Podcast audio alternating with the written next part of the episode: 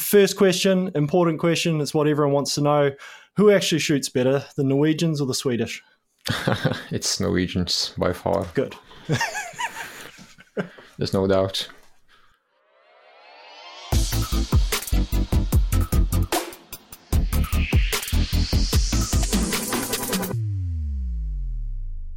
If you look at it at a national scale, we do have a stronger culture for shooting in Norway than they do in Sweden. It used to be the same in the 60s and 70s, but their strongest shooting organizations in Sweden has more or less died off. So if you look at it as a shooting culture and not the individual shooters, Norway is one of the strongest nations in Europe currently. It's the second biggest sport in Norway, only beaten by soccer. And I think we have somewhere between 5 and 10% of the people or the population is doing shooting. What is the firearms licensing process over there? Are you individually registered or guns are registered or...? They are registered to you as an individual, and it seems like we have something similar that you are approaching in New Zealand now. You basically have to demonstrate that you are competent to handle it safely and that you have a place to shoot it, which means you are either a member of a club or you have a hunting license. And by law, you're more or less guaranteed to have, I think it's 8 firearms that they give you without question. For each, I can have 8 for sport shooting, 8 for hunting, 8 for handguns, and 8 for this discipline, and 8 for this discipline. And if I want more than that, I have to demonstrate a need, which in effect means that I will be traveling to a lot of matches and copy the results. Okay, I'm doing 100 matches a year. I'm doing all this. Okay, I really need it because I really do compete with my firearms. I don't hoard them. But if you do want to collect, you can also collect firearms. You just need to be a part of the collectors union, and you have to define what sort of collection you are doing. You can't just buy anything. You need to limit yourself to a historical period, a type of firearms, or a manufacturer or something like that. I think what you've just said, where it's 8 per discipline or 8 per different style, makes a lot more sense. There's some pretty... rumors, and they are rumors at the moment going around, that we may be limited to 5 firearms total, which very quickly you count up, a 22 and a comp rifle and a shotgun, and it's like, okay, we'll have 5 rifles within 30 seconds. But I don't think it will be that restrictive, but I can see it requiring more justification as to why you've got all the guns, just out of this perception that there's people just hoarding guns for the sake of hoarding guns, which I've never actually met that person, so I look forward to meeting that person in New Zealand, but apparently they're out there, so apparently I'm not sure where I first came across you. I mean, it would have been via YouTube, via your videos. I just had a look. You're coming up to 345 videos now, and 12 years ago is where I went back and looked at your very first ones. How did you, or why did you decide to get into actually recording stuff and putting it up on YouTube?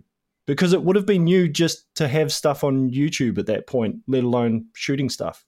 No, I was doing some freelance work for a gun magazine, writing about long-range shooting. And the editor was getting complaints from the readers that didn't believe what they were reading. So I had to, I more or less filmed the demonstration to... underline what I was doing in the articles, and made a practical demonstration, and the complaints went away.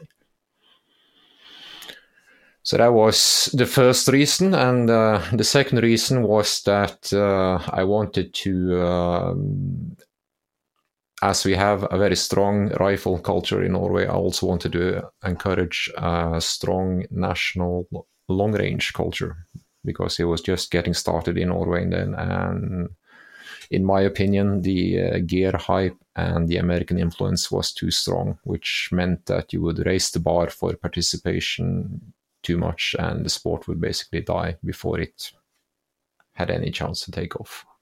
I mean, you're not going to try anything if you need a $10,000 starting fee. So... Which we still seem to be facing that challenge here in many places as well. And yes, long-range shooting in Norway as a sport has developed into a race. So you have no hope of winning or placing high competitively without a dedicated rifle for that. And well, we now have the Voodoo 22 LRs turning up in KRG chassis at 22 comps, and you're just they started as the entry level way to get into longer range stuff, but I should also then bracket it and still say you still have the guys turning up with their varminting rifle or their hunting rifle and still have a great time and are still welcomed in and encouraged to get in. But yes, in the open class, those guys up the top, there is a little bit of a gear race going on. Although I remember one of our first 22 shoots, we had a guy with a very high-end rifle, but the guy who won was using pretty much the cheapest combination of rifle and scope that you would ever find, and he'd intentionally done it so. He was a good shooter, and he'd intentionally done it so. His sunshade was a bit of plastic that he'd cut and duct-taped around the end of the scope. Just good position, into positions quickly, shooting, making those shots and carrying on. So yeah, it was, that always happened. Those guys always pop up to just remind everyone that we may be focusing in the wrong direction. Yes. Yeah. Would you consider yourself, because a lot of your content is obviously hunting orientated and the long range shooting, do you consider yourself a hunter first and foremost, or a competitive shooter, or... I don't compete. The only reason I participate in competitions is for someone else to test me. So I have a training regime laid out for me, and I'm just paying an entrance fee. And I can gauge myself if my training is good enough, which means when I compete, when I succeed, I have a 100% match of what I predict my score will be at the stage and what I actually do. Like, for example, barricade, drill, I never practice that because that isn't relevant to my hunting. So I predict I will score 40 to 50% of what is possible in that stage, and it usually does. And when we get into the more field position, classic, prone, etc., I usually predict with a very high degree what my score will be. And I score high on the stages that is relevant to what I am doing. So I do compete, but I use the competitions as a gauge. I don't compete to score and win. It's more checking that my risk assessment is realistic, because when I am hunting, it can have a rather large consequences if I make mistakes. So I want to be able to predict the mistakes and do a reasonably good risk assessment before I shoot. And so I am first and foremost a hunter, and the only reason I'm on the range basically is that I don't have enough hunting. So if I had more hunting, I wouldn't be that much at the range, but I live in the north. There's not that much to do there. I can sit in the sofa and drink beer, or I can go to the range. And you really don't want to chase the women here, not in wintertime at least. Over there, have you had the similar thing where... It seems in the last couple of years there has been, and I don't know if it ties in with the competition, it probably just ties in with media and people watching other guys shooting a long way at animals, which we all know is very selective because you don't see the misses and the injuries and the bits and pieces. They don't generally put them up in the YouTube videos. But have you seen a similar thing where there is more people just wanting to go hunting and shooting further? Like, it's not necessarily about the animal, it's about how far you shot it. No. That seems to be the... We don't have it at all. No. Not here. Yeah. I see it on the web and the American shows and things like that, but in the Norwegian hunting culture, not at all. We don't see it. Because and you would the say way... It's a cultural thing for you. You see it as a cultural thing? No, not really, but how to put it? Just because you are skilled with a rifle, that doesn't change the hunt. The moose will still use the forest. It will still be bayed by the dog. It will still move the same way. The red deer will be up on the mountain, and it will be more limited by your ability to find and view the animal than the ability to shoot it.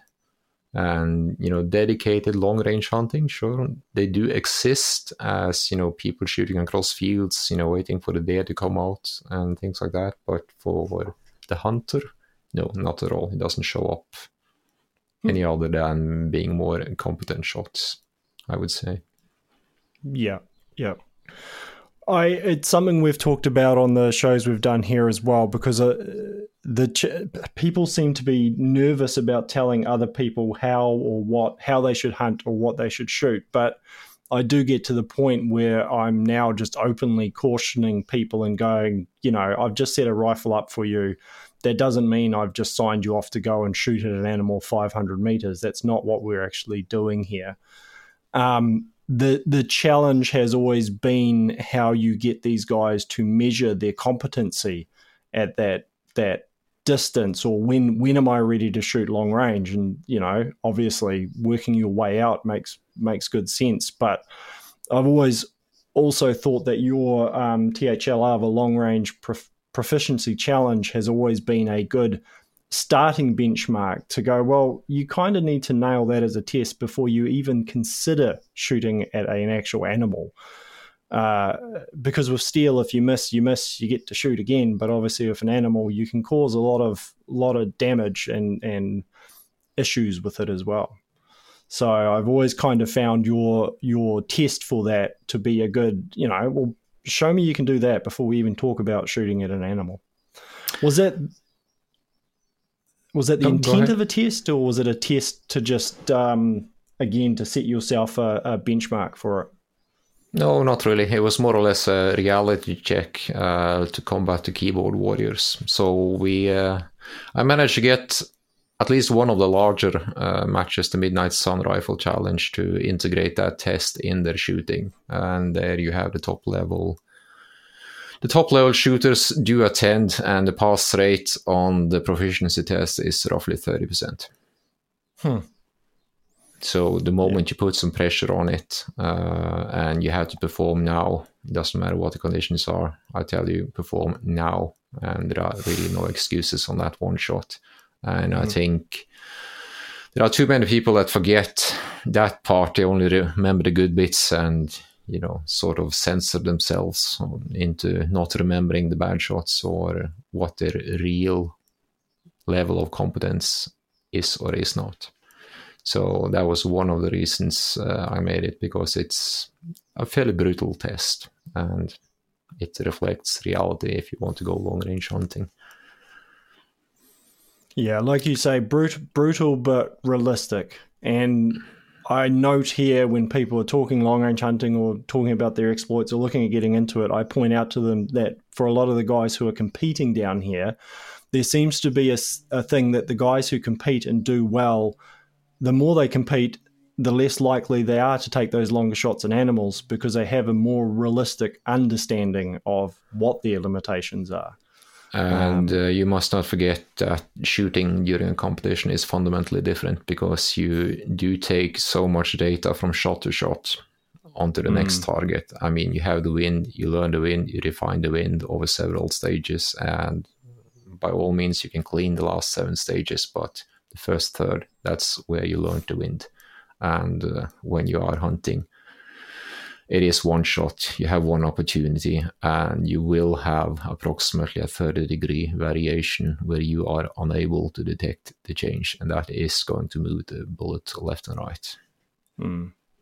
So there is an, how to put it, an undefinable component of error. The only way you can get it down is to shoot in weak winds.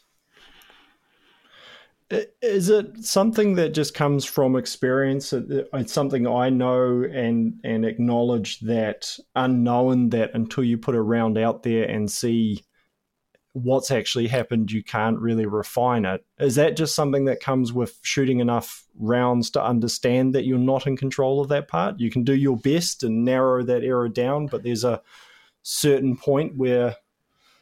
Well, I work at an airport, so my view is full of sensors.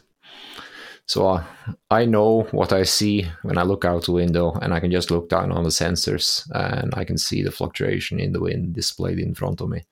So I can tell you that there is a fluctuation and you're not going to be able to detect it with the eye. And the runway I'm looking at, we have 4 sensors, and good luck in trying to pick the wind direction there.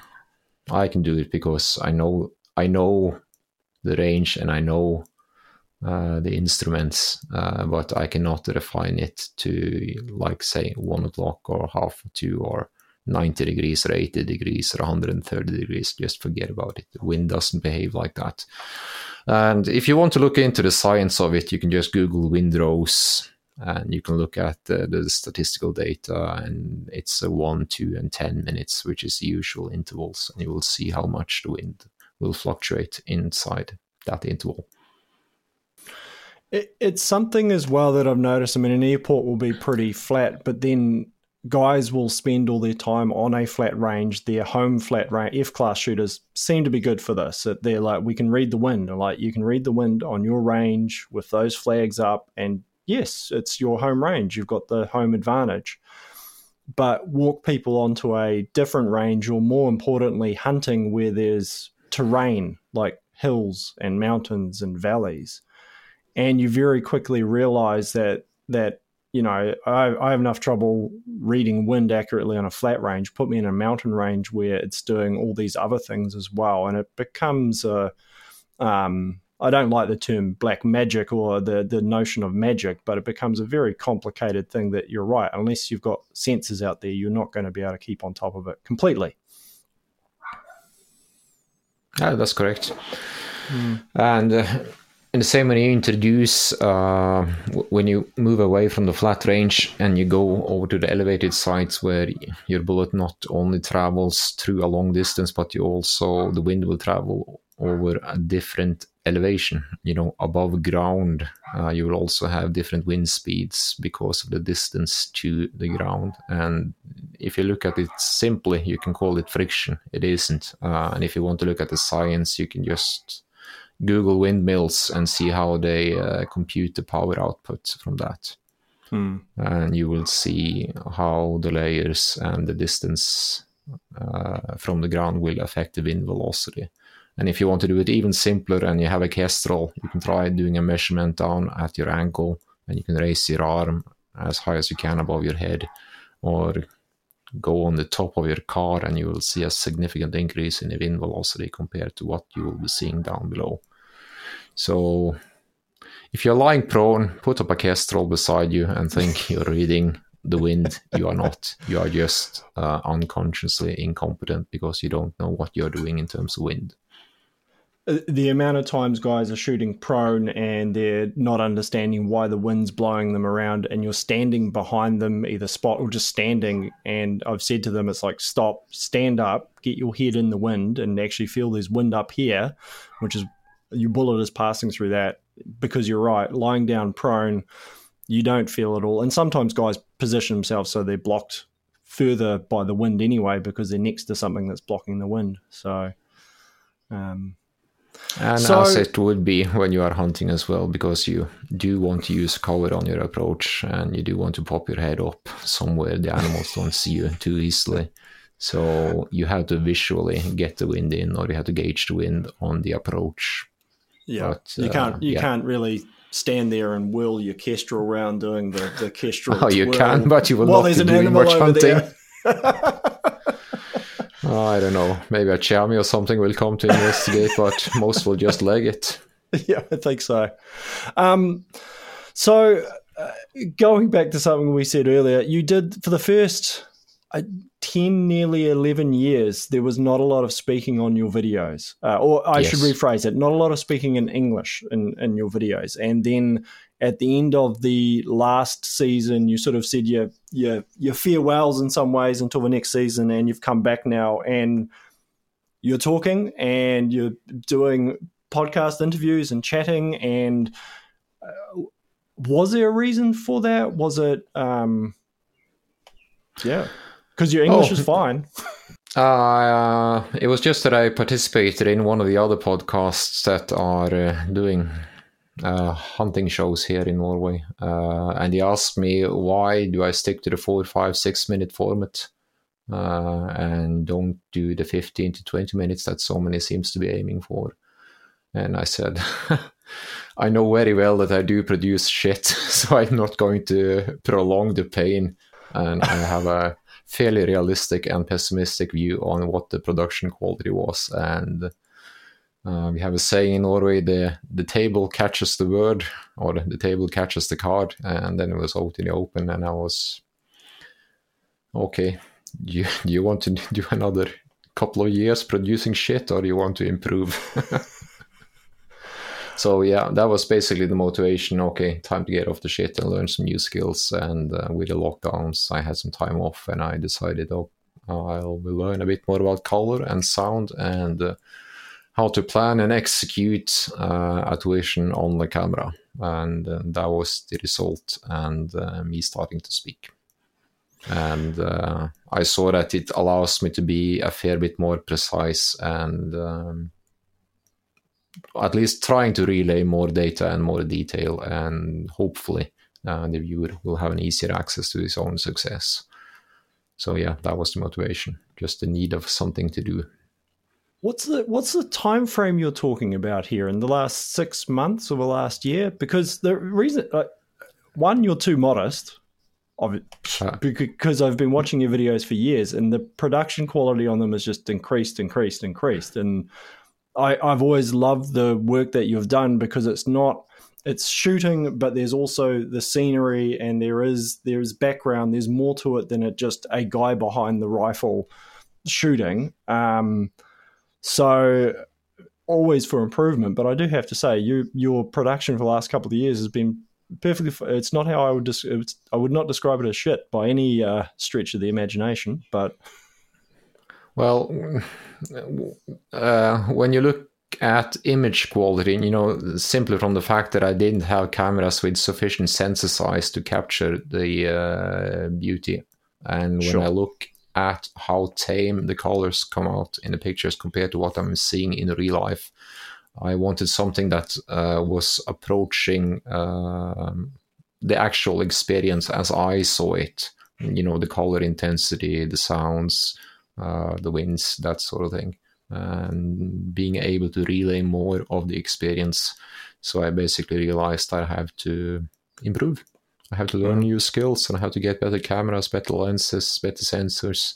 And I also learned why camera and sound and editing are separate professions, because there's a lot to learn. And half to make the time, something look simple and nice and short and condensed takes more work than anyone would ever imagine. Yeah, exactly. So a diversion for our non-video editing followers or friends, I suppose. But you switched over recently. I saw you had the speed editor from Resolve turn up. Yes. Did you switch? Were you always in Resolve, or you switched over to Resolve from? What were you using previously? I can't really remember. I have to close this window, and I'm not going to risk that with the advances we have done in technology so far. Sure. But it was one of the consumer-level programs, and it had a definite performance roof. I couldn't get enough control over colors. I couldn't get enough control over sound. I couldn't get enough control over the cuts. So I had to research what was my options to have something that didn't have a performance roof, something where I can develop freely and no limit in the software. And I landed on DaVinci Resolve and the speed editor, which is an immense improvement in terms of tool quality compared to what I was using. Yeah. I've used several different suites over the years, a lot for photography, and still use Adobe products for a lot of the photography side of things, but using Resolve, it all seemed nice and integrated. Workflow made a bit more sense to the brain. The color, as I was learning color correction, it's like it was a color correcting program first, and then built up almost the video editing program over the years as well. And as I say to people, which still amazes me, which you got speed editor, so do I, so we've both got pro versions of it, of the software, but the actual software, the base version is free. That you can do. Yes. That's the amazing thing, that people can download it. And that is my recommendation to everyone that basically wants to start. Choose DaVinci Resolve, go with the free version, and if you want to dig deeper into it, you can skip to the next level with all your skills intact. Because I basically had 3 months where I didn't understand anything. I had to relearn quite a lot from the other programs. Exactly, and I still learning the pro side of things. 90-95% of what everyone is ever going to use is all covered in that free version as well. The rest of it is understanding how it works, which is maybe something people can reflect on for the shooting side of things as well. It's all very well having the equipment, but you still need to understand how it works and those fundamentals and those principles behind it. And the more you focus on that, the more you realize the equipment is important, but the skill set and understanding behind it is way more important. Yes, so, absolutely. For you these days, because I did a fishing trip a couple of days ago, and I'm editing a video up now. And once you start putting some cuts in there and putting some music under there and putting some titles and then re-editing, how long would you estimate it takes you to actually produce one of your videos these days? If you don't mind me asking, it depends if it is a hunting film or a shooting film. If we take the tuition side of it, it usually a sketch with a few lines. Just okay, I'm going through natural point of aim. I want to show this and this. That's 2, 3, 4 sentences, and I leave home at approximately 6:00 in the morning, and I'll be home at 5 in the evening. And that's just the capture and shooting part of it. Yep. 1 or 2 hours just to sort the clips. And depending on how much I want to process it, I would say I have around 15 hours into each episode now. It used to be a bit more. I'm working a bit faster now. But now, again, I'm starting to learn sound. So now I'm approaching 20 again because I want to try to up the audio quality, and there is a lot of watching tutorials on YouTube involved when I try to learn how to do this and how to do that. Yep. And there's also a lot of dud episodes you watch before you find someone that speaks of something that is relevant to you at a level that it also is relevant. Sadly, but the benefit of YouTube is that it is free. And I think the benefit and both the benefit and the challenge of YouTube online on whole, because 10 years ago to go online and do a search for, I want to understand how to EQ a vocal, or I want to understand how to zero a rifle, or what is natural point of aim. 10 years ago, it would have been the magazines and the media and bits and pieces like that. Now you can jump online and do a Google search and get so much information. You're right. Absolutely. The levels of it is sometimes the challenge, and I think it becomes hard for people to filter. Basically, who do I listen to? What do I, where is the good advice? Where is the bad advice? And I've kind of found sometimes it's a case of doing it, trying something, but just still keeping an open mind enough to not read something on the internet and go, well, that's the one and only way. It just sometimes seems to be a case of trying and kind of incorporating that into what you already know and having to self-evaluate. I mean, how do you suggest people kind of weed through the amount of information? Obvious answer is just follow you, because we kind of know at this point you've got it pretty established, and other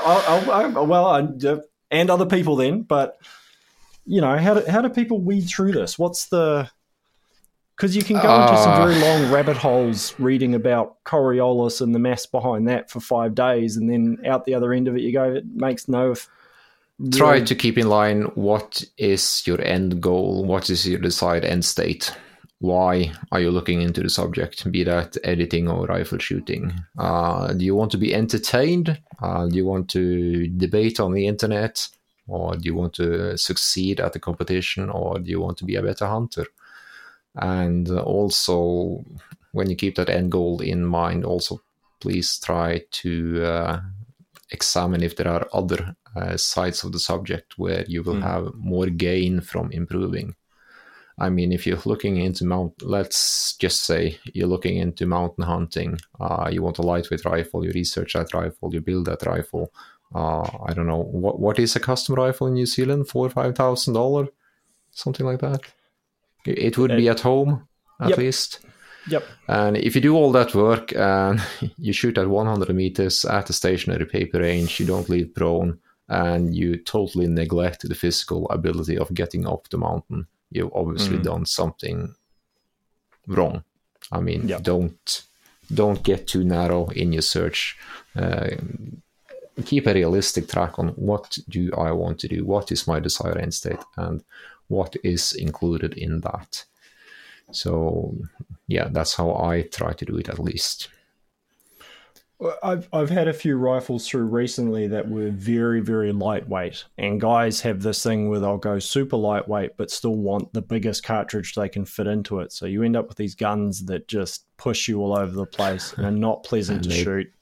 Well, not unpleasant, but yeah, you're not going to sit there at the range and practice because you want to get it shot, zeroed as quickly as possible, yep, and move on to something a bit more nicer to shoot, which is not what people should be doing. And you're right, like you say, the level of fitness, I wonder if instead of spending all the money on trying to save that final 100 grams off the rifle, is maybe a gym membership or even just going out with a pack and getting some walks in and some bits and pieces so you can deal with a slightly heavier rifle. I talk from somebody who's way not as fit as he should be at the moment, so I'm not talking from, you know... And it can be even simpler than that. Stop drinking sugar sodas. And I'll give you 10 months and you're going to be 5 to 10 pounds lighter. And you'll gain a lot of fitness. You know, all these small changes can bring it towards the goal. It's not going to be the rifle or that skill set alone. It's all the tiny things together. And changing your habits. I think that's the hardest part of, you know, accomplishing a new skill. Especially if it's something you want to do. I often observe it seems to be a perceived shortcut. By spending money, we can buy, or the perception is we can buy these skills or we can buy these bits and pieces. But sadly, at the end of the day, yes, it's not buying that super lightweight rifle. It's getting up, which I'm trying to get back into the habit of. It's getting up in the morning and doing some stretches and some just 10, 15 minutes of exercise in the morning, which... you take a step back and go, that should be one of the simplest things for any human being to do, but it's actually quite challenging. And it's almost easier for people to lay out $6,000 on a lightweight hunting rifle and go, well, that's that bit done. It's like, yeah, I can perfectly identify with that. How to put it? My constraint is always the time. I run out of time when I want to learn new things. It's usually not the money, because what I'm doing isn't the most expensive bit, but it's time. So I have to prioritize. Okay, I can't do reloading anymore. I have to buy the ammunition. In order to buy the ammunition, I have to work overtime. And then, do I really need to shoot that amount of shots? Okay, I can do 2 weekends or overtime. How much ammunition can I get for that? And, you know, okay, and this is my ammunition budget then. And... yeah, be careful to measure your gains towards the expense.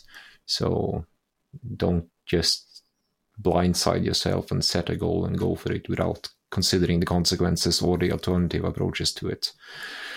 But yeah, when you do research a skill and you want to learn something new and you're using free sources, you're not signing up for a paid course or something like that, you will spend a fair amount of time down some rabbit holes that will basically lead you nowhere. But it is better to do that and spend time than actually committing to equipment and spending a lot of money on buying something and wasting a lot of resources, which you may or may not be able to recover. And then, you know, you completely derail and get off track because you don't have the resources to get to where you really want to be. So yeah, set a realistic goal, examine what goes into that goal and try to approach it from that. Well, I have someone at the moment who's looking to buy a long range, get into a long range game and wants a long range rifle and has a bit of money to spend, and we've been looking at some options for him. And then he said, oh, would it be beneficial for me to just come out with my existing rifle, it's a 308, and just spend a day and we'll just shoot some and talk about this? I'm like, yes it will, because even though your old hunting rifle, which is probably still perfectly adequate, doesn't have all the bells and whistles on it, even spending a day shooting that and learning and understanding, you know, the differences between what a scope with different functionality would have or what these flatter shooting cartridges would do, just that day out having a chat about stuff is going to give this guy so much more insight, so that when he's asking these questions about what rifle, what scope might I want, he's not totally dependent on basically in some cases a salesperson going, well, this is what you need, this is what you need, because the amount of times I've seen guys who have been sold rigs that maybe on paper make sense, but then you look into it and it's, we still have people being sold like, you know, mill reticles, MOA scopes. And I didn't think they even made them, but apparently they do, and they still sell them through stores occasionally. And the guy, yeah, exactly. And the guy gets it and it's got a dialable, he knows he needs dials and he needs dots in these reticles because apparently you need a reticle. And then you kind of walk them through and explain the difference between mill and MOA, and very quickly they're like, oh, so this is not, it's still, it'll still work. This is, I always tell, it'll still work, we'll still do it, but a little bit of information or understanding could have possibly steered yourself in a slightly better direction for that one. So I have noticed you don't generally have, you know, you're not ever been one for chasing the latest and greatest equipment or bits and pieces, and you will quite clearly state the simple Kestrel is all that you need, and you'll see the same rifles coming out, you know, the Blasers coming out quite regularly to be shot, and they get modified and they get paint jobs, and you're always tinkering on them. Have you always been more inclined to improve on what you have and make use of less versus going out and chasing the latest and graces? Did you do a period like some of us do where you go and chase and got through the other end? I ask because I've been in my 20s like everyone. Yeah. You chase everything, doesn't matter what you're into. You're going to chase something better. And then you get some experience into whatever you are doing and you learn to use the equipment that you do have. But no, it's not really that how to put it, I have real world problems, you know, real life problems, things I need to solve. And once my equipment is above the good enough threshold and it solves the problem, it would take something. Well, I don't know what would motivate me to spend money or resources trying to solve that problem better if it's already being solved at a satisfactory level.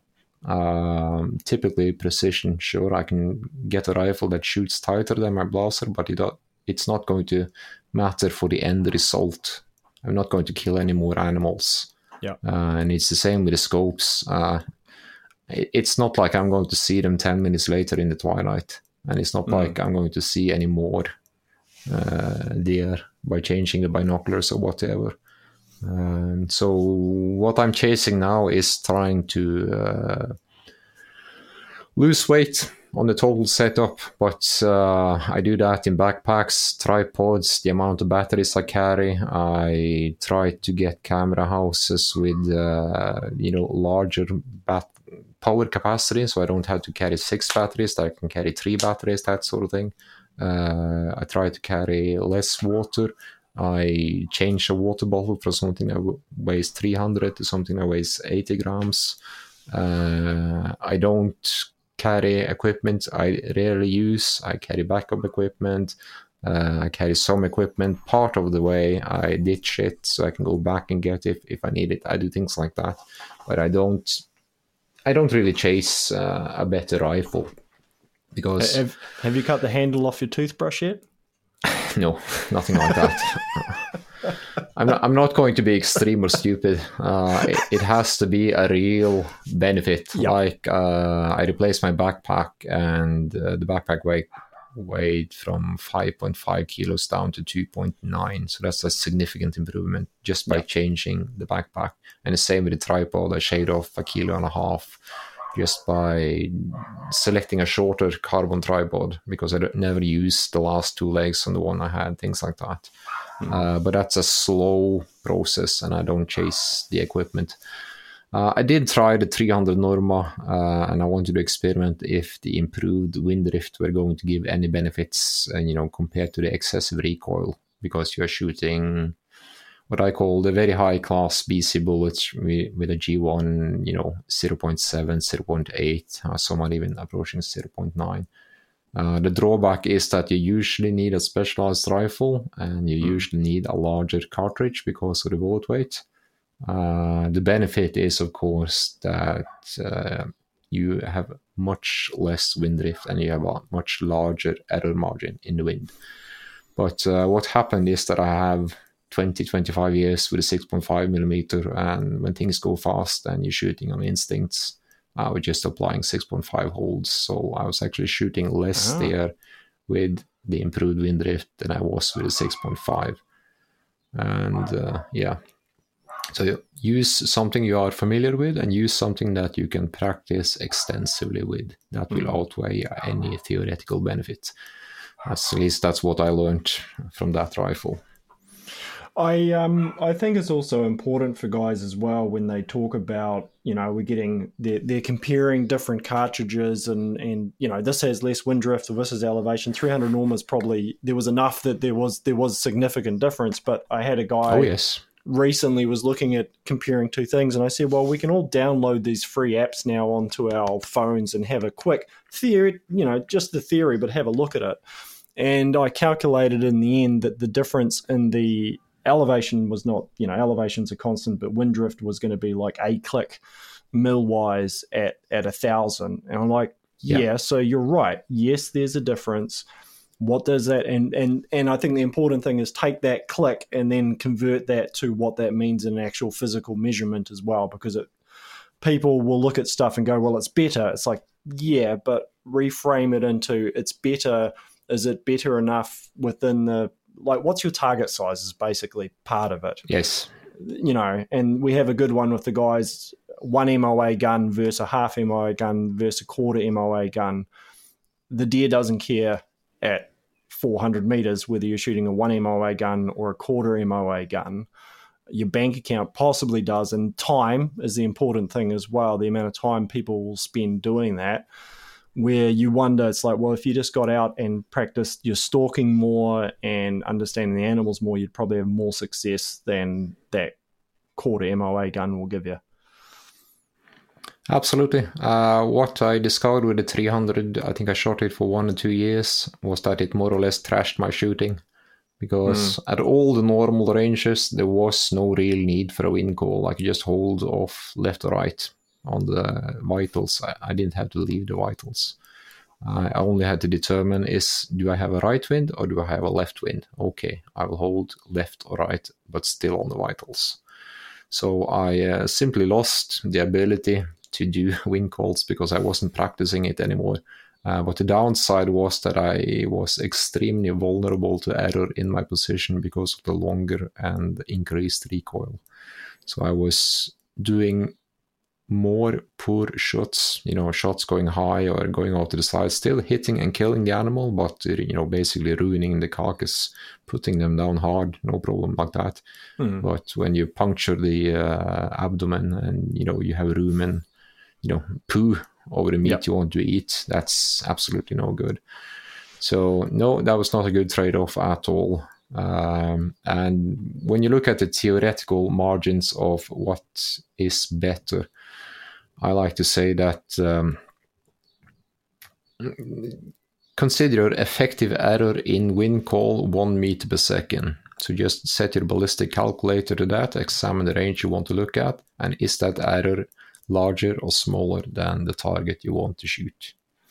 And if it is equal or smaller, you're going to do well with that cartridge, no need to improve because it will be a good hit and a killing shot. So don't spend the money on trying to improve something that will not improve, because you're going to have the error margin, and if you do make a good enough shot that you are perfectly happy with, why spend a lot of money to make that same shot with a different cartridge or a different bullet? Because it'll drop more animals, obviously, the latest and greatest. Yeah, and each to their own. Some people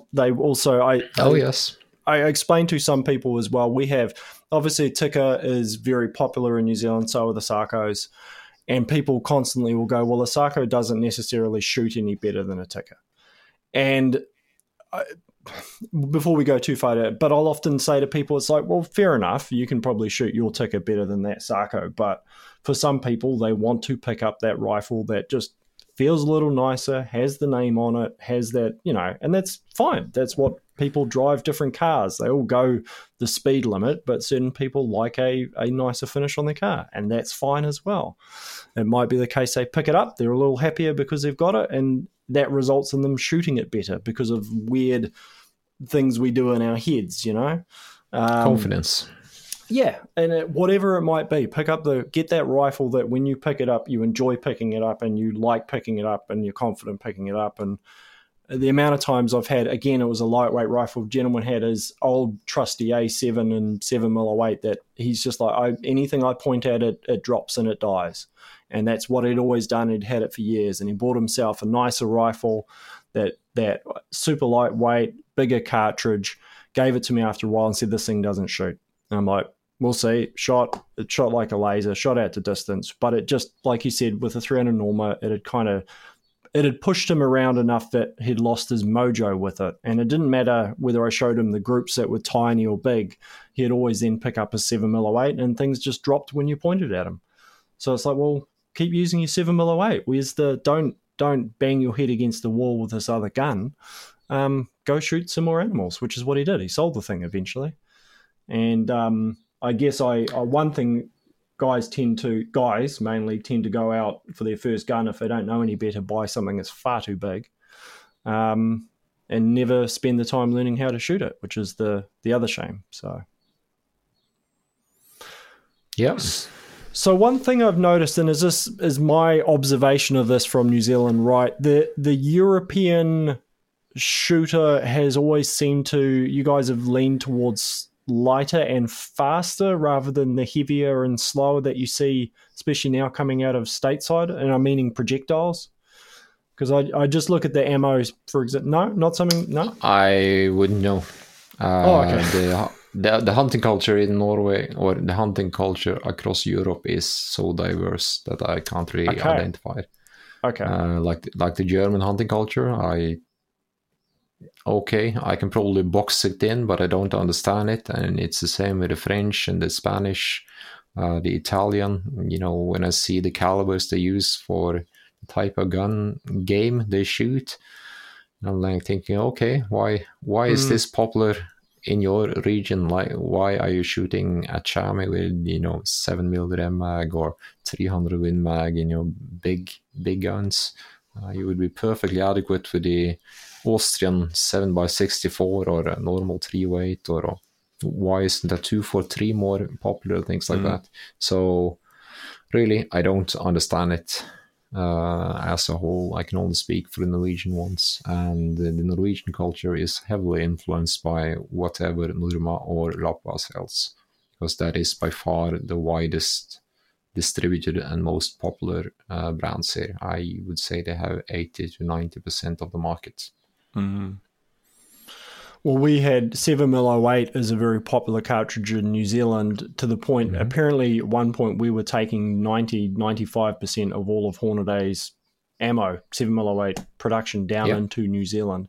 And that seems, as I trace it back, seems to have been a case of, the importers, probably somebody at the importer thought it was a cool cartridge, got some guns and got some ammo and started selling them. They just got that move on. It's a good cartridge, no doubt, but the real groundswell, particularly up in Auckland, seems to have been supply. It's what they had, so it's what guys were selling. Guys pick it up, it just becomes normal as well. And it's the opposite in Norway. 708, you would be very hard pressed to find that in any stores, because we have the 6.5-55 in the same position. So and then we have a lot of South Africans migrating down here, which of course then they're trying to get their big elephant guns for shooting fallow and red deer. And I've talked to a few of the guys, and it's because they're used to, when they were growing up, they were occasionally shooting at stuff that would charge back at you. And it's like, well, I've never had a fallow deer charge at me, but if I had, you're right, I'd be choosing something big that was going to plant anything. So, it's just culture and what you get used to. But I am reminded, I had another gentleman turn up. First gun, his very first gun, was a 300 Blaser and a R8, I think it was. No suppressor, no brake or anything. And I think I gently tried to suggest to him that maybe that was a little bit over the top for a first rifle, and recently just let me know that he's looking at flicking it on, and I'm hoping he gets himself something smaller to work up into, because otherwise some bad habits form pretty quickly if that's what you're shooting. So absolutely. So a few years ago now, I grabbed your first long range shooting made basic, excuse me if I've got that wrong, and also got number two. Can't remember the times myself. Distant memory, yes, I know. That is just to fight and forget projects. I haven't really seen those films. Okay, so that was my question. Was it, what kind of, you decided it was, you wanted to do something longer format? You're just trying that as a...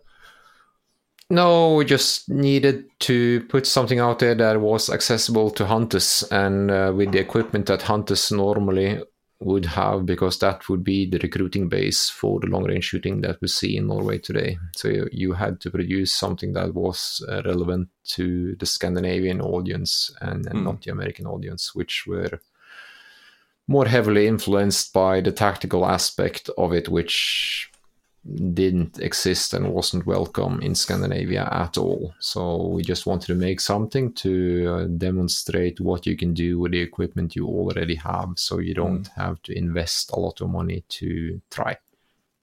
And then it was just a matter of finding someone suitable to work with, and how to put it, in the gun writing or gun filming or hunting filming industry, there aren't really that many people you want to work with. There are a lot of sleazy people. So the condition I had for doing those films that I wanted first view, and I wanted a veto. So if I wanted something removed, you remove it, and there's not going to be any argument about that. And they agreed to that, and we made a film, and I believe it was quite successful for them. I still go back and watch it occasionally, one, because of the scenery, because again, it's just so nice to see the mountains and that in the background as well. But also, I think it reminds me, watching it, which is something that seems to have come through very strong with all your videos, is a simplified approach to things and not making things any more complicated than they need to be. With and that's including a lot of the ballistic calculations, especially with those extras that are on those movies where you go through and explaining the wind rules and calculating the rules around the BDC dials. That it's moving that number crunching off into a admin roll over a table with a cup of tea or a cup of coffee, rather than trying to figure any of that out in the field. Which is where you get back to guys about to take a shot on an animal or a target, and they've got their phone in their hand or their Kestrel in their hand, trying to change things in their devices while there's an animal, or they're on the... I've seen guys trying to configure their Kestrels on the clock at a competition. But just this notion of moving it off into admin land. So it's something you do before you even go out and figure that all out down onto hard data for those cards. Well, if you're trying to bring those... I'm going to be rude now, but if you are trying to bring those tasks into the firing position, you are incompetent. Sorry. There's no way about that. That stuff should be in your fingers, and the actual ballistics and the act of doing ballistics isn't the most important aspect. It is perception, sensing the environment around you and gauging the target and assessing if your shot did what it was supposed to do. That's where your focus needs to be. That's what's going to make you a safe and competent hunter. I mean, you can't... I don't know how to put it. You are responsible for the bullet until it stops, and after you shoot it, it is preferable that it doesn't kill anything other than the intended target. You don't want it to race through or cut through brush or hit the infrastructure or hurt other people. And you don't really have to kill or maim or injure other people. It's enough to give them a good scare, and you are basically finished as a hunter and shooter. It's something I've noticed as a trend, and mainly out of America, because it's where a lot of, even for us, a lot of our media online comes from and the content comes from, is they slowly have done this full circle and gotten back to the hard data. which is, it's kind of funny. It's that you've watched them, and I've done it myself, and we've done it locally where you've got all the bits and pieces, and I've got my Kestrel for ply ballistics on it, but it's all come through to going back onto a data card where you've written out all your drops and wind calls and just knowing what the data is and looking at it and then just shooting and forgetting about it, you know, being in the moment and taking that shot and forgetting about all that other stuff that you should have had sorted already. So it's been entertaining in some ways to watch basically these videos come round to where you've constantly stayed through. Which is good. Yeah, it's kind of an in-your-face moment. I did that 20 years ago. Yeah. Yeah. But no, and then again, it also has a bit to do with my training and understanding of task management and what you are mentally capable of doing, and understanding your task and understanding what your end goal is. And you need to focus on the end goal and the result, and not the, as we discussed earlier, what people are trying to sell you to reach the end goal. And as long as you have that focus, you're going to come full circle and come around. And at least with the, as you said, the advent of more media being available, the guys that have at their core solid fundamentals are also the same people that are starting to come out on top all over the world. You know, in the competitions, in the media scene, they are more credible because ballistics and techniques with the rifle are more or less a science, and by science I mean that you can duplicate and you will get the same results wherever you do it in the world. It's not something dodgy, like you said, black magic or voodoo or whatever your word was. Follow these steps and you will get the same or very similar results. And I think as more media is available, and the combined effect of all of that is a bigger influence on the new shooters. So even though you may or may not choose what would be the optimal source for your end goal, there are so many sources now saying the same thing that there is a larger chance of you being influenced in the right direction, having your own successes, and then, you know, understanding as you reach your own point of elimination, okay, this is the way I want to go. And it's easier to achieve success today than it was 20 years ago. And it's easier today to find good and credible sources. And yeah, no, it's good. It's been good. And as you say, the tech junkies are starting to die off because they don't have the longevity. They are unable to produce the results that...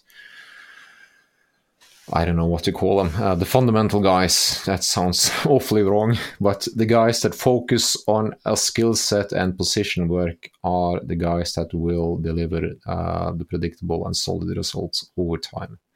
And they may not be the very best then and there, but on the average and over time, they will end up on top.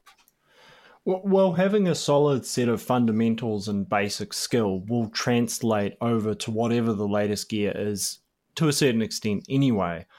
But the problem is with focusing on the latest gear is there is always new gear, and it may change, and there may be a disruptive technology that completely changes the way that people like to do things, but the fundamentals will stay the same. It's not like new things come out and completely change the way we shoot. It's just these constant little refinements that people are bringing out, and as we're looking at things, and it's refinement on those basics. It's not just like completely different, really. No, it's an interesting time to be in. I would say, are you familiar with the company Gunwerks? Yes. Yeah, Well, in my opinion, they are the first company at an industrial scale, and by that I mean that they are unable to put out enough product to influence the market at large. And they, to my knowledge at least, they were the first company that actually invested in the knowledge of understanding recoil and shooting and building better hunting rifles. So if you look at what they've done with the stock design, and where they are now, and how many that are starting to understand the same thing and starting to latch on to that. Okay, welcome after. And on the other side, if you want to look at the, You must be familiar with Frank Galli and the Sniper's Hide. Yep. Yeah. In some circles, controversial. But if you read his book about long-range shooting, to me, that was like stepping into an echo chamber. It is the best distilled knowledge base I have read on long-range shooting. So if you want something short and simple, you can read that book, and everything is explained to a sufficient degree that you will have, you know, huge success. You can go far before you reach your performance roof if you follow his steps. So Frank, I found, has always been pretty blunt and brutal with his opinion, and that's just, again, culture. That's part of who he is. Yeah. But yes, same thing, harping on. It's the fundamentals. It's the latest toys are nice, but it's the fundamentals, and it's the, learning those basics, understanding it. And you see now there's guys, I believe, I'm not sure what the timeline are, but even as a kid, I can remember reading about, since the advent of internet, basically, I can remember reading about Sniper's Hide and Frank Galli. Yeah. Towards the 80s. If people follow the path I've done with the Triggernometry show, particularly on the American side of things, is I was literally, in some cases, kind of interviewing guys, figuring out, well, where did you learn what you're talking about from, and following that path up. And I talked to Frank, interviewed him, and then of course I realized his time at Rifles Only with Jacob Bynum as well. As you go up another step and you've got Jacob sitting there, who was, I'd say, quite influential on Frank. They were working together, but Jacob's another guy, and same thing, he just skips a lot of the stuff I've seen him shooting a barreled action strapped to a bit of 2x4 to a kilometer, and he's like, the principles are still the same. It's not as comfortable as some of the newer stuff, but the principles of what we need to do and our fundamentals are the same. It's just, like I say, as time and equipment has improved, it's just been a refinement of those things, not just completely replacing it. So you mentioned Gunwerks, and it segues nicely into another question I have, which is the gear side of things, and it ties into your reticle design, which I saw you talk about recently was never really so much a commercial consideration as it was a project for you to kind of, I don't know, express an idea or something like that. Yes. How did that start? Because I know the tie-in with Gunwerks is I know that they have, I have to check if they still have it, they've got a Leupold with a modified version of it sitting in there now as well. Oh, the first problem I had, or the problems I always needed to solve, was how to kill things reliably. So that was the end goal. And what happens between deciding to shoot and actually shooting and putting the target down, I'm not interested in going via a process or calling it Emerald. So the hybrid, or the concept reticle, was just trying to engineer direct support for the end results I needed to reach, and into that was range and moving target and speed of target acquisition. And the biggest, weakest point with the scopes I've been using up to then, they were first focal plane, but when you go down low on the magnification, like when you are bush hunting, the reticle also tends to disappear, which means that you would be better off with a second focal plane. And we just try to make something radical, and out of that, there was a market demand created with Minox, and they put out the second version of it, which I'm not at all happy with. Because it was never intended to sell and isn't refined as a commercial product. Sure. It's not what it's supposed to be, which is kind of annoying to me, but okay, that's it. And the Gunwerks version is a lot closer because it is refined more towards the hunting. And it focuses more on having a clear view and assessing what your bullet does. So I'm actually more fond of the Gunwerks version of that reticle than the one that I am using myself, because it was the next version you got to refine and have that input onto it rather than. Yeah.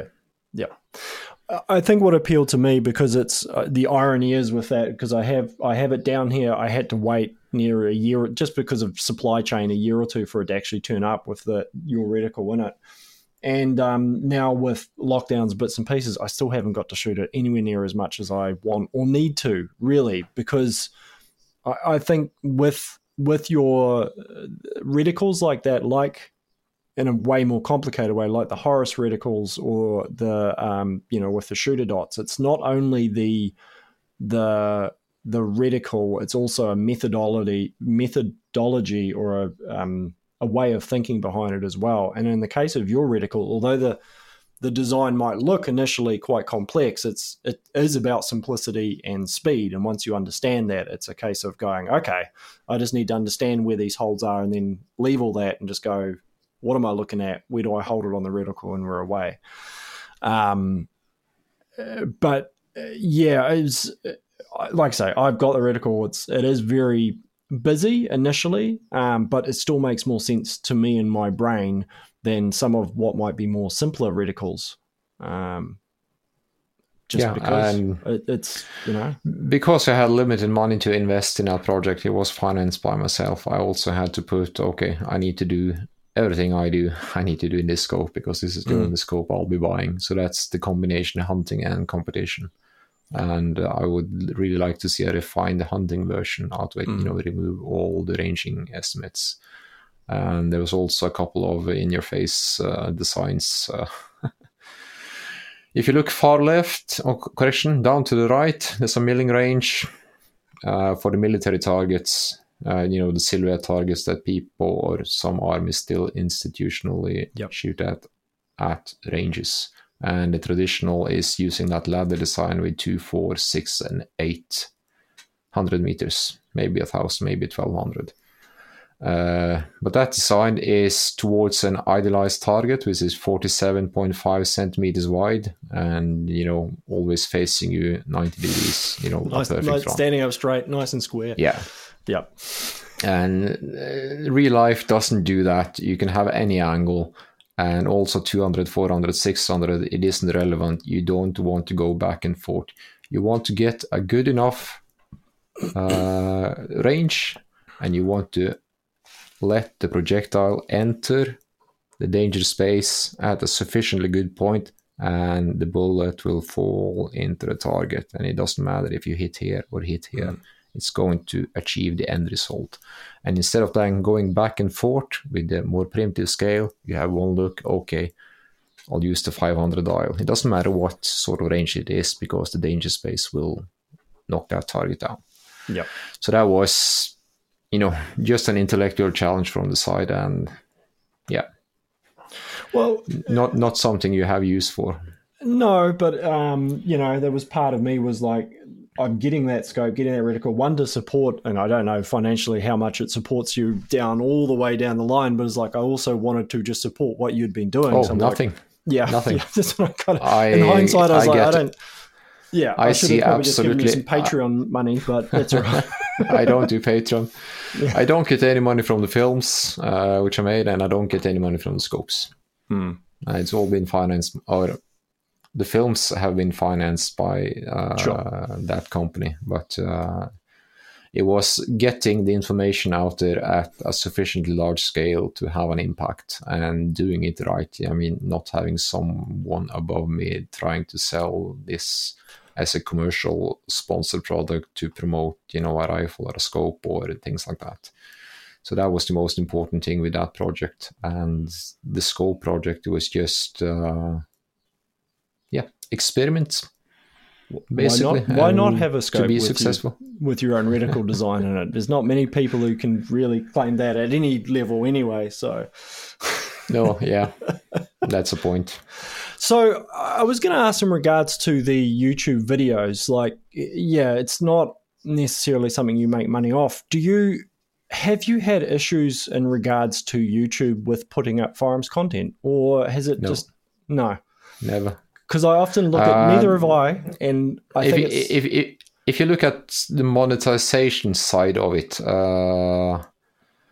I believe in a year from YouTube, they pay me roughly $1,100 New Zealand dollars And with the same numbers. Hang on, I'll just look this up because I looked up those numbers for another podcast I did. Oh, basically, you can make your YouTube about anything other than shooting, and you're going to make more money. Yeah. And for example, if I was speaking about cameras instead, I would at least make 5 times that. And if I was speaking about finance, I would be making 10, 15 or 20 times that on the same amount of views that I have. So if you want to monetize YouTube and make money, hunting and shooting is probably one of the worst subjects you can choose. You know, you can do camping, you can do wilderness experience, you can do whatever, nature, photography, you name it, and the algorithms will support it. Yeah. And you will also get more money per view.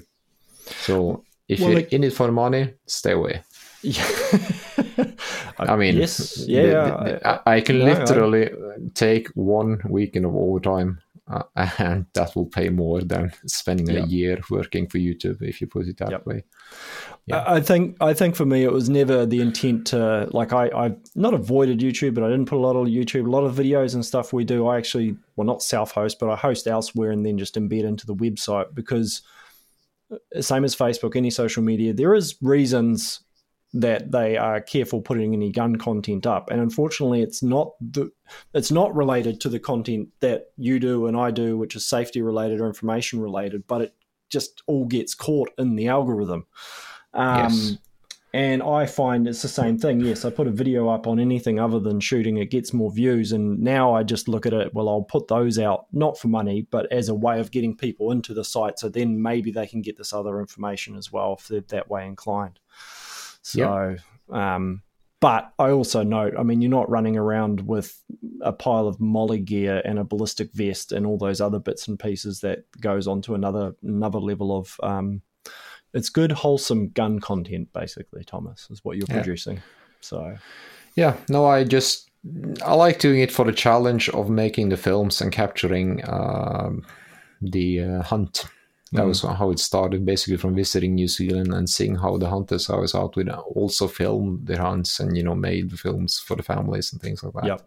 And I like the technical aspect of filming and hunting, and, you know, enjoy cutting the images, enjoy learning new skills.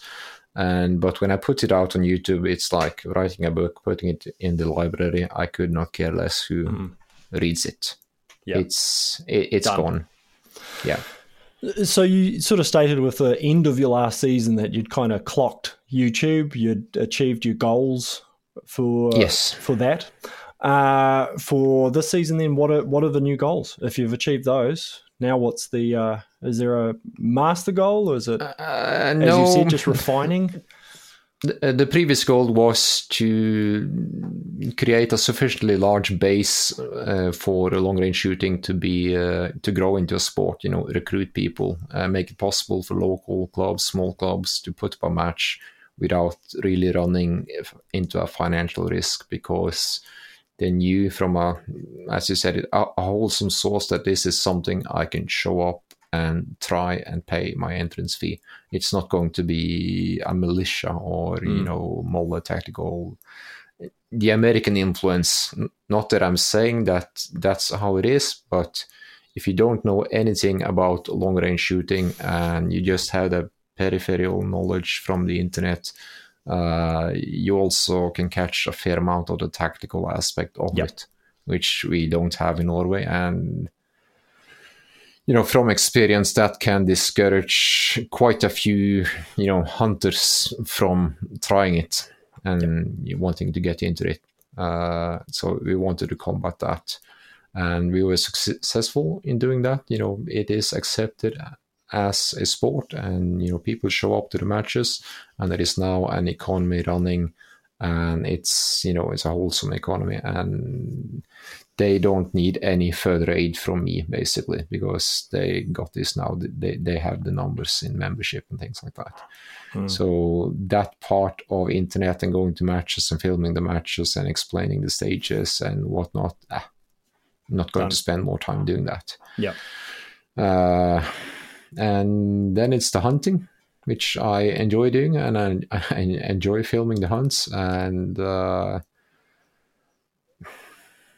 wouldn't say it's a tuition tool for hunting, but trying to show more of what hunting can be about, or at least my perspective on hunting, because it's so much variable. And then it's just the personal development part, which is just me learning new skills and the intellectual challenge of trying to convey some fairly abstract, like the next season will be about doing win calls, you know, abstract themes, and see if I can hack that up into a format that is understandable and will produce results for people. We don't necessarily have access to a training regime or some sort of infrastructure where they can come in under tuition of a mentor, and they have to learn everything for themselves. So hopefully we'll be able to show that in a better way. Well, I mean, you sent me a link to the next video, 345, that you're putting out, and watching that, it's just like a masterclass presented in one of the simplest and easiest to understand formats for shooting. It's just like anybody who is interested, if they can watch that, apply that, they're going to be leaps and bounds in front of a lot of people who have never spent the time. So you've just managed to take all these natural point of aim, breath, sight alignment, picture and everything, and body positioning, and you've just nailed it down into this nice little easily digestible and understandable video. I watched it. I was like, yeah, wow. You can see your last 12 years are almost being put into there. So I look forward to what comes after that. No, I have been working a bit on the financial side now, because upping at this stage, I am able to defend it.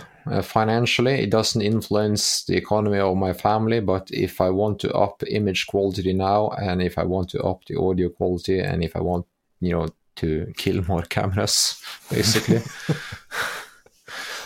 there also has to be a not a gain, but I have to mitigate the costs somewhere, keep the costs down, and the only way I was able to do that was to get sponsorships, but only sponsorships that solve a problem for me, which is basically time, and the biggest time saver for me is not reloading. So I've taken off Lapua as a sponsor, and I also get a better price on the barrels from Blaser, so I don't really have to worry about that being a huge expense.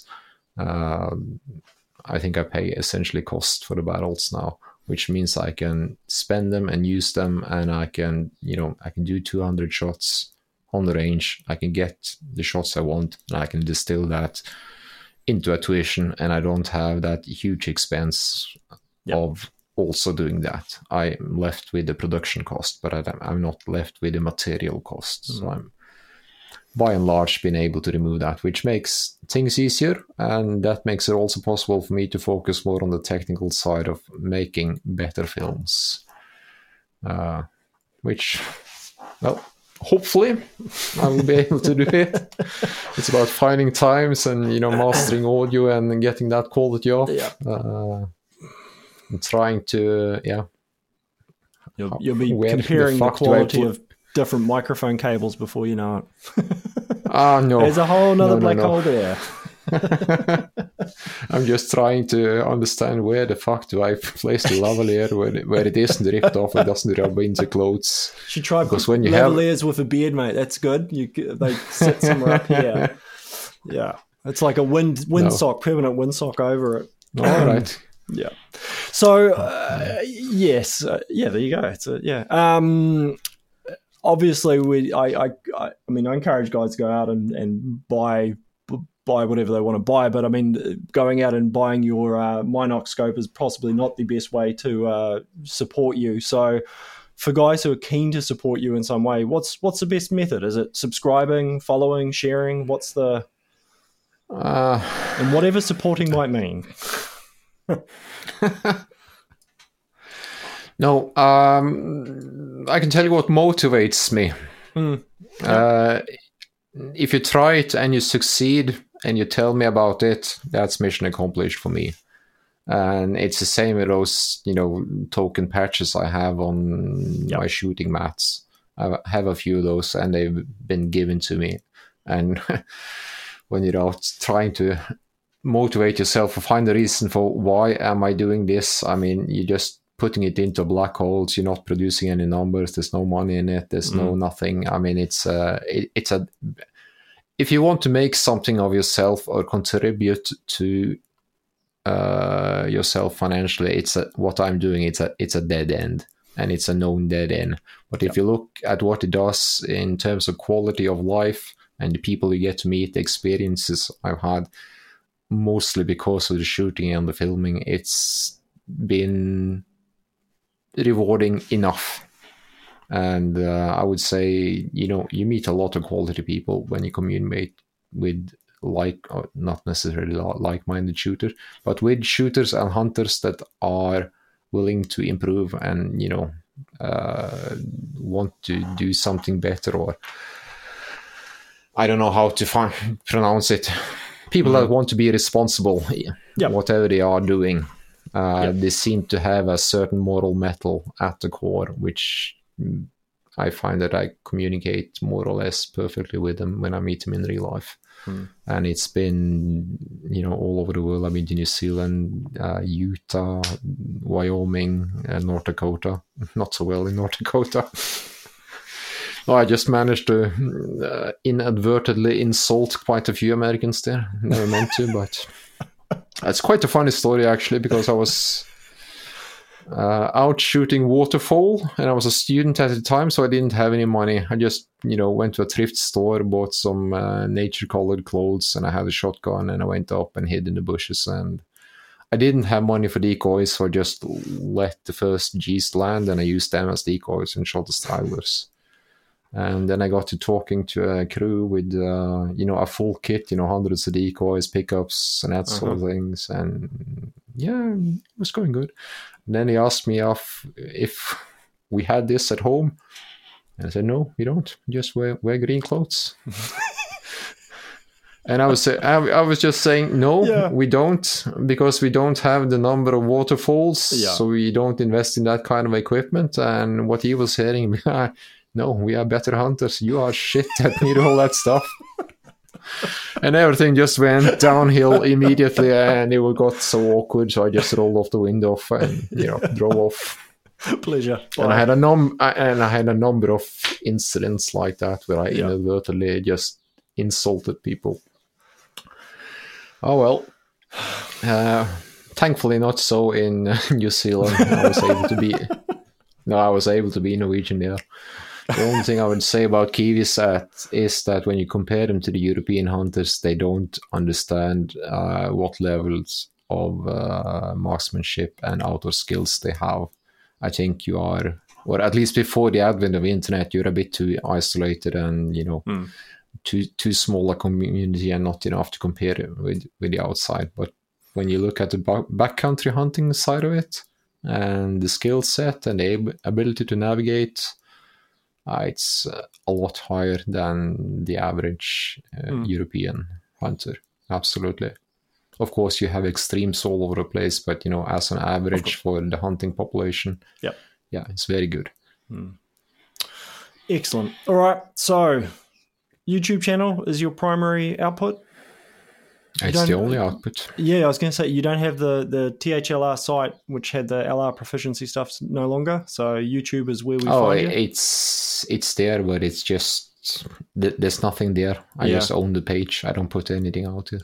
Yeah. I don't sell anything or anything like that. I'm hoping to upload targets on the THLR, so you can download manuals, you know, pamphlets, whatever, step by step, you know, error guides, things like that. But it's not something I've made a priority of, so there's nothing there for the moment.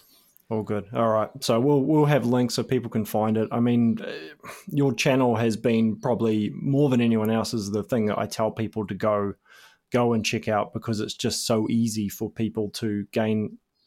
What you do is easily approachable. You know, you should see me on TikTok.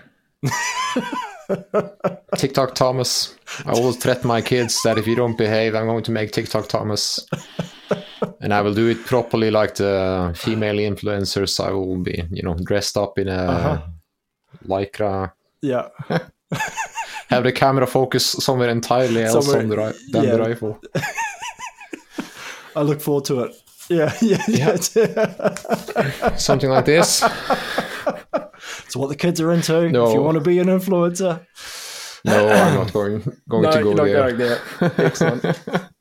Thank you very much again for your time, mate. It's been a long time coming, and I do appreciate it. It's been good finally actually talking to you. I've learned a lot from you, so I appreciate it. No problem. Enjoy, and good luck down under. Hopefully I will be over to some chamois when things settle. When you're allowed down and we're allowed out, it'll be good. Yeah, exactly. Okay, nice talking to you. Bye now.